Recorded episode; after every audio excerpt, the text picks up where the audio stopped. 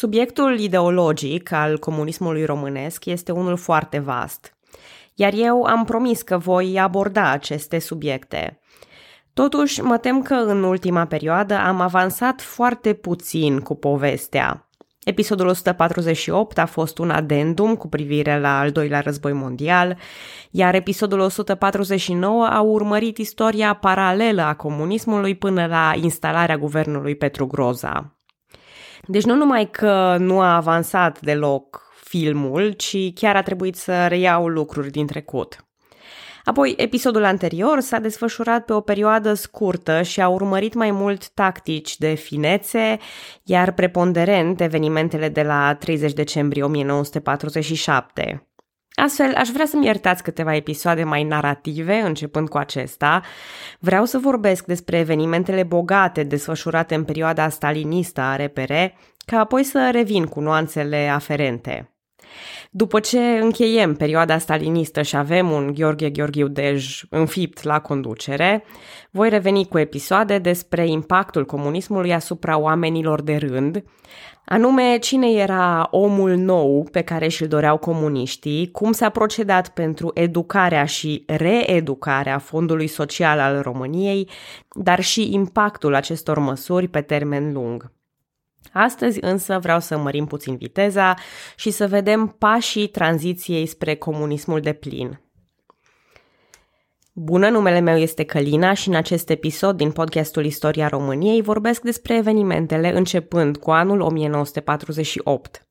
După abdicarea regelui Mihai I, comuniștii au mână liberă și vor procede imediat la transformări legislative, sociale, economice și ideologice în ceea ce privește România. Simultan au loc lupte interne care vor duce la cristalizarea partidului în noua lui formă. Comuniștii s-au mișcat foarte rapid după actul de abdicare din 30 decembrie 1947. Iar când spun rapid, mă refer că o ședință a adunării deputaților a fost convocată chiar în seara acelei zile. Scopul acestei ședințe a fost acela de a legitimiza lovitura de stat, totodată proclamând noua formă de guvernământ și noul nume al statului, Republica Populară Română. Această ședință era, la fel ca multe alte lucruri organizate de comuniști în această perioadă, doar o fațadă slabă. Parlamentul se afla în acel moment în vacanță, iar deputații erau plecați în circumscripțiile lor electorale, așa că era imposibil a-i convoca realmente. Au fost așadar înlocuiți cu oameni de încredere ai comuniștilor care nu erau membri ai Parlamentului.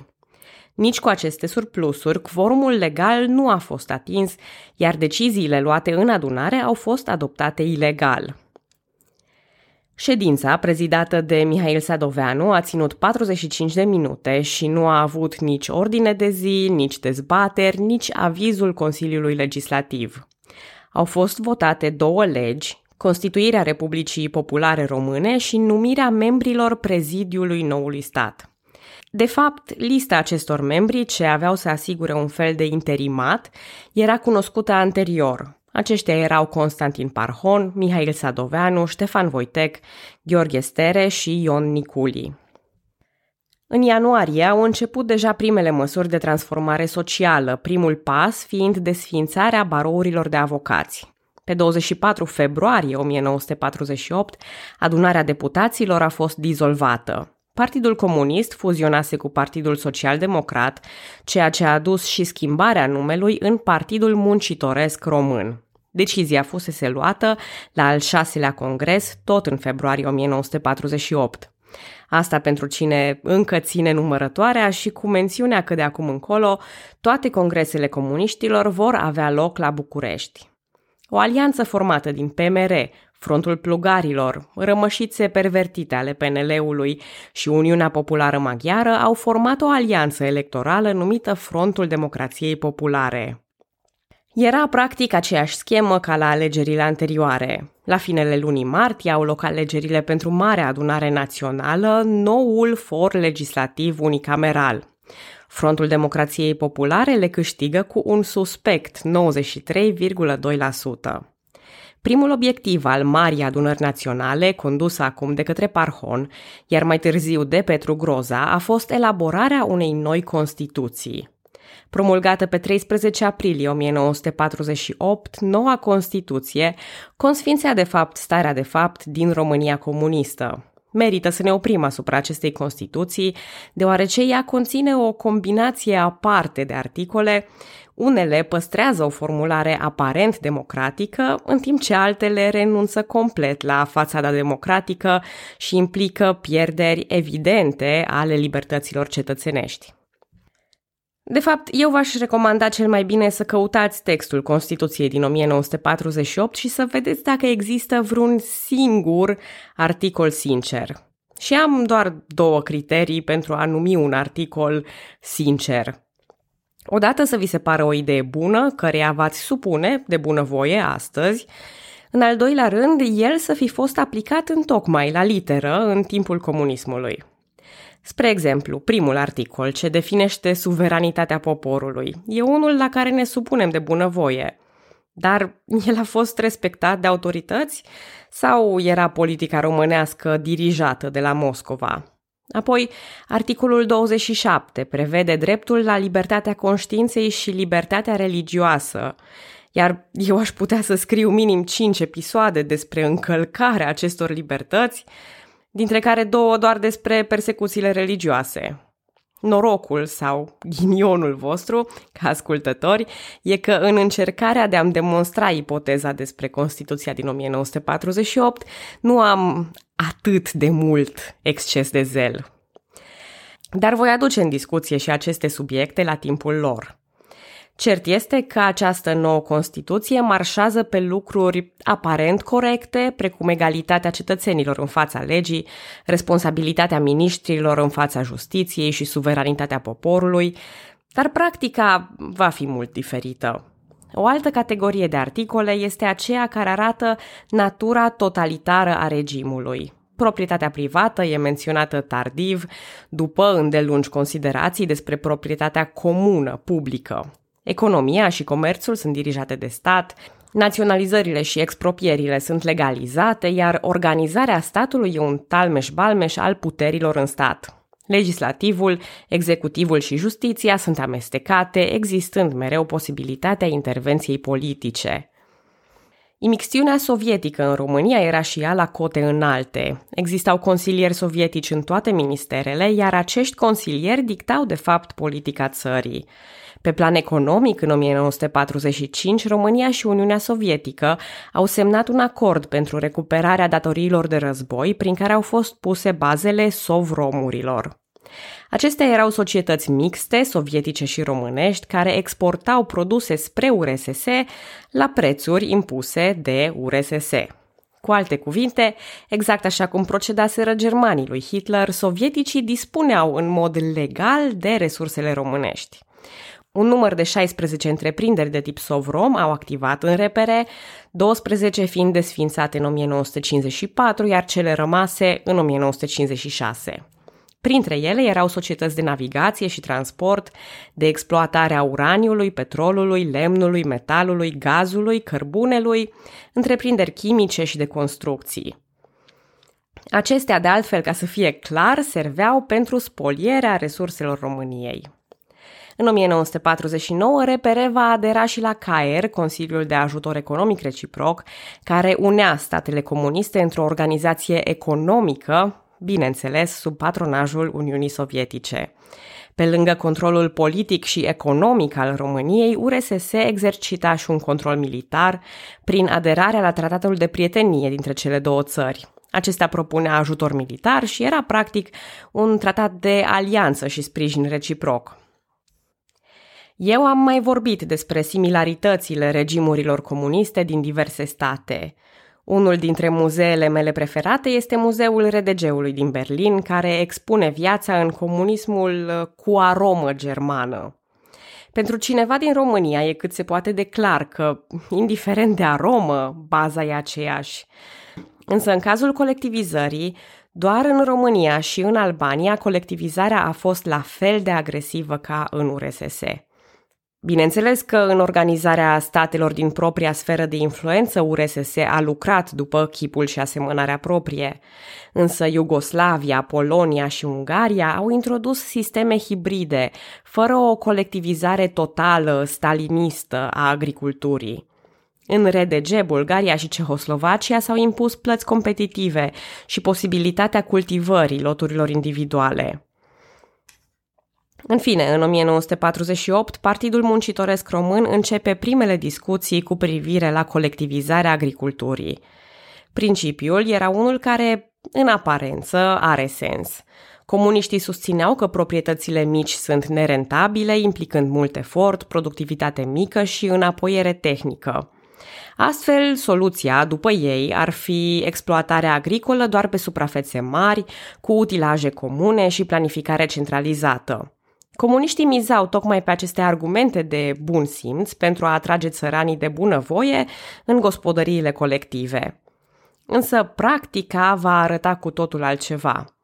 După împroprietăririle de la reforma agrară din 1921 și cea organizată de guvernul Petru Groza în 1945, țăranii erau proprietarii unor loturi, cei drept fărămițate, însă ținute la mare preț personal și emoțional. Întreaga literatură română abundă de ioni sărutându-și pământul. De-a lungul istoriei, țăranii fuseseră potoliți, cumpărați sau convinși de politicieni folosind ca valută principală aceste titluri de proprietate. Era de-a dreptul schizoid a dat țăranilor pământ în 1945 pentru a asigura voturile lor, iar apoi, patru ani mai târziu, să-i lămurești că pământul ăla trebuie pus înapoi la comun. Astfel, comuniștii văd că o colectivizare voluntară e imposibilă și recurg la colectivizarea forțată. Tacticile inițiale au fost unele de divide et impera, prin care urmăreau atragerea țăranilor săraci, întorcându-i contra celor înstăriți. A fost instituit și un sistem de cote, gândit special să dezavantajeze gospodăriile mari, adică cele ale țăranilor înstăriți. În 1949, procesul de colectivizare a început din plin prin expropierea ale unor așa zise moșii. De fapt, era vorba despre niște ferme mai moderne.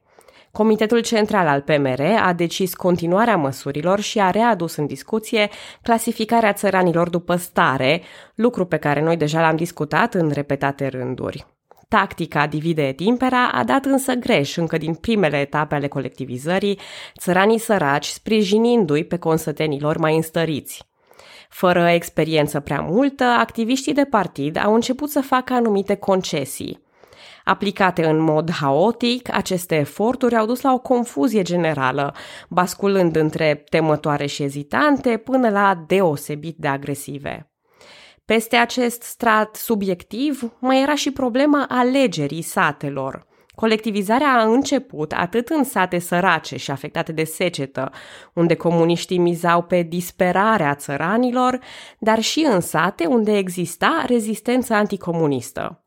Folosind colectivizarea atât ca presupus colac de salvare, cât și ca pedeapsă, comuniștii trimiteau mesaje contrarii – după o stagnare cauzată de moartea lui Stalin și evenimentele anticomuniste din Ungaria, între 1957 și 1962 colectivizarea s-a încheiat. Cu mici excepții, în zonele montane sau greu accesibile, statul deținea terenul arabil și suprafața agricolă a țării. Dacă îmi permiteți o glumă morbidă, pe lângă cotele agricole, în ultima perioadă a colectivizării s-a ajuns și la cote inimaginabile de violență. Pentru a putea raporta un succes, cel puțin local, comuniștii au mobilizat 30.000 de activiști de partid în regiunea Constanța. Sub conducerea lui Vasile Vâlcu, poreclit bulgarul, pentru că era bulgar, un croitor cu șapte clase ridicat în rang de comuniști pentru originea lui sănătoasă, regiunea Constanța a fost declarată pe de-a întregul colectivizată chiar în acel an. Au urmat Banatul și Dobrogea din considerente etnice, ele fiind mixte și mai ușor de divizat. Țăranii care se opuneau colectivizării erau arestați și deportați în Bărăgan. Deportările în Bărăgan începuseră în urma unui conflict de graniță și inițial fusese rătrimiși acolo țăranii de la granița cu Iugoslavia. Primii deportați au fost acei țărani de etnie, considerați nesiguri pentru zona de graniță, însă regimul a extins criteriile în curând. La deportarea în Bărăgan, oameni de toate categoriile, inclusiv femei, bătrâni, bolnavi sau copii, erau transportați cu vagoanele de vite și duși în câmpul liber. Departe de orice așezare omenească, comuniștii parcelaseră și numerotaseră câmpul gol. Fără resurse, țăranii au fost puși să-și construiască acolo case, fiind sub interdicția de a pleca. Au fost înființate 18 localități în Ialomița și Galați, iar între 1951 și 1956 au fost deportate peste 40.000 de persoane după criterii etnice sau definiți ca dușmani de clasă. Aceștia din urmă erau chiaburii, cârciumarii, străinii sau persoanele care aveau rude în străinătate, persoanele acuzate de colaborare cu armata germană, moșierii și industriașii. Bărăganul a fost numit adesea Siberia românească. În 2021, printre primele filme pe care le-am văzut la redeschiderea cinematografelor, a fost Și atunci ce e libertatea, un film românesc care prezintă greutățile întâmpinate de un grup deportat în Bărăgan. Dacă vă ajută mai mult suportul vizual, îl recomand cu drag. Veți vedea acolo lucruri șocante pentru noi, cei de astăzi, obișnuiți să avem cel puțin internet prin Wi-Fi pe oriunde ne ducem, oare câți dintre noi am fi în stare astăzi să ne construim o casă și o viață doar din pământul de pe jos și bunurile dintr-o valiză? Cine și-ar săpa astăzi un bordei sau o fântână doar ca să nu înghețe sub cerul liber sau să moară de sete? Cred că merită să ne gândim puțin la asta. Pe lângă aspectul deportărilor, alți țărani au fost convinși să intre în gospodăriile colective prin bătăi crunte, amenințări sau șantaje. Adesea erau selecționați câțiva țărani mai înstăriți, bătuți pulpă și trimiși înapoi în sat, unde scena era destul de impresionantă pentru a-i convinge pe restul să se înscrie în colectiv. În cazurile de rezistență activă, când țăranii s-au organizat și s-au răsculat, au luat arma în mână, Trupele de miliție, securitate și grăniceri au tras în oameni. Alții au fost executați sumar. Răscoalele au început în Transilvania de Nord și în Moldova, atingând violența maximă în Vrancea. Țăranii care au scăpat cu viață au fost deportați, condamnați la închisoare sau li s-au confiscat averile. Gheorghe Gheorghiu Dej a sărbătorit încheierea colectivizării în 1962 printr-o sesiune specială la care au fost aduși 11.000 de țărani ca o aluzie la numărul victimei răscoalei din 1907. Voia să spună prin asta că țăranii sunt finalmente fericiți, atingându-și scopul început acum zeci de ani ceea ce e extrem de ipocrit, având în vedere numărul mult mai mare de victime ale colectivizării. Deja trâmbițat plin de mândrie colectivizarea, fără a trâmbița însă și metodele violente și represive prin care aceasta s-a realizat. Evident, fără un cuvânt despre numărul victimelor sau a deportărilor.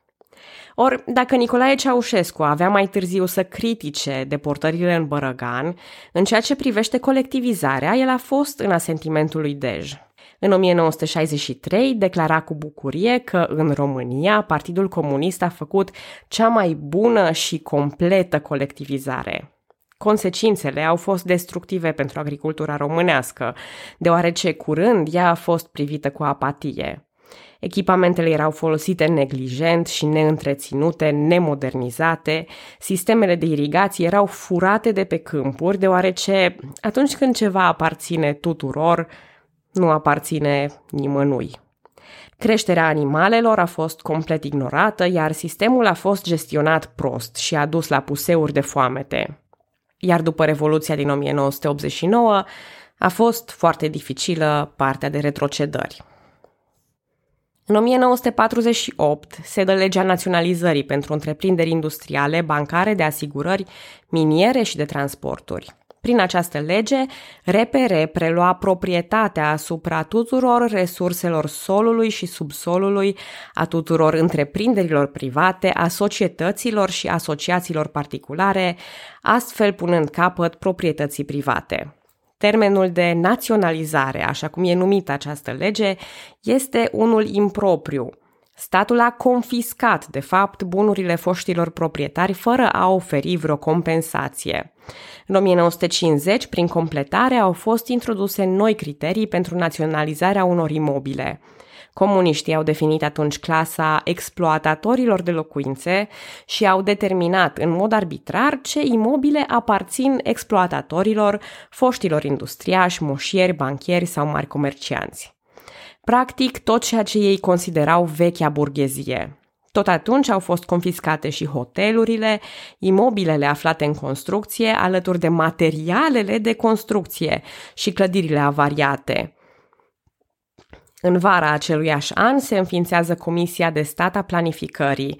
Momentan, planificarea economiei se făcea după planuri anuale, iar primul plan cincinal, după model stalinist, a apărut abia în 1951.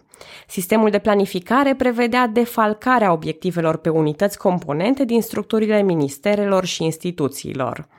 Datele erau procesate de întreprinderi care întocmeau planuri mai restrânse la nivelul propriilor organizații. Acestea erau aprobate tot de Comisia de Stat a Planificării pentru fiecare an. În vara lui 1948, o altă idee creață de-a lui Stalin își găsește eco în România. Știți că îmi place să vorbesc despre tacticile abuzatorilor, iar una dintre acestea este izolarea completă a victimei față de orice influență din afară. Un abuzator va sabota relațiile sănătoase ale victimei sale cu cei din jur pentru a se asigura că victima depinde doar de el și nu poate căuta sprijin în altă parte. Astfel, Stalin a identificat o relație periculoasă între greco-catolicii ucraineni și Vatican, pe care el nu-l putea controla, fiind în afara cortinei de fier.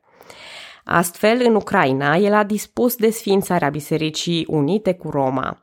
După cum vă amintiți, aceste biserici unite, atât în Ucraina cât și în alte țări, au fost opera Imperiului Austro-Ungar, iar noi am vorbit despre asta în episodul 100, dacă nu mă înșală memoria.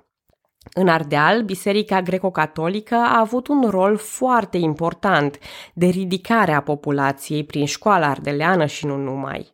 Astfel, greco-catolicii români reprezentau un pericol pentru comuniști din două mari considerente. Unul era comunicarea cu Vaticanul, iar celălalt era pur și simplu existența unei elite.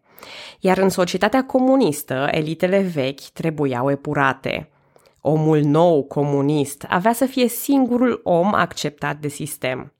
Sigur, acesta va cunoaște diverse forme de-a lungul timpului, însă cu siguranță nu avea să facă parte din elita presistem.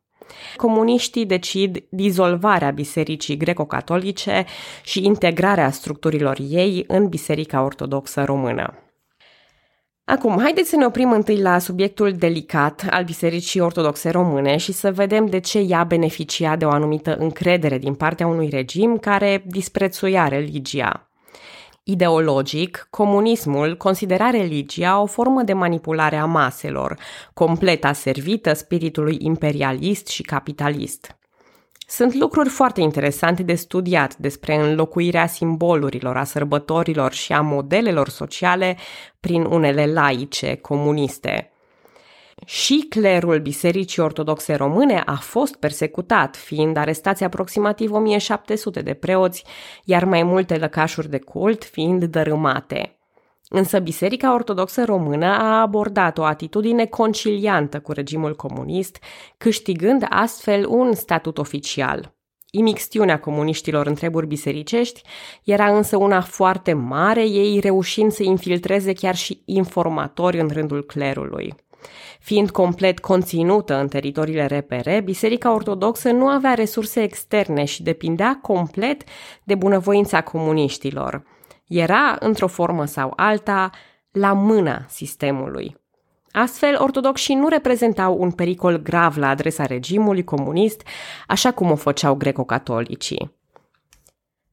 La fel ca în cazul colectivizării, comuniștii au început acțiunile contra bisericii greco-catolice printr-o strategie de tip divide et impera. L-au depus din funcție pe episcopul Ioan Suciu și alți episcopi marcanți ai Bisericii Unite. Singurii rămași în funcție au fost Vasile Aftenie, episcopul vicar de București, și Iuliu Hosu, episcopul de Cluj. Speranța comuniștilor era că cei doi vor fi concilianți și vor organiza trecerea aparent pașnică a clerului înspre Biserica Ortodoxă.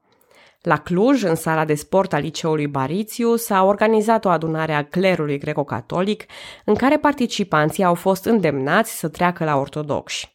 A participat un singur protopop unit și 37 de preoți de mir, dintre care doi au refuzat semnarea proclamației de trecere la ortodoxie.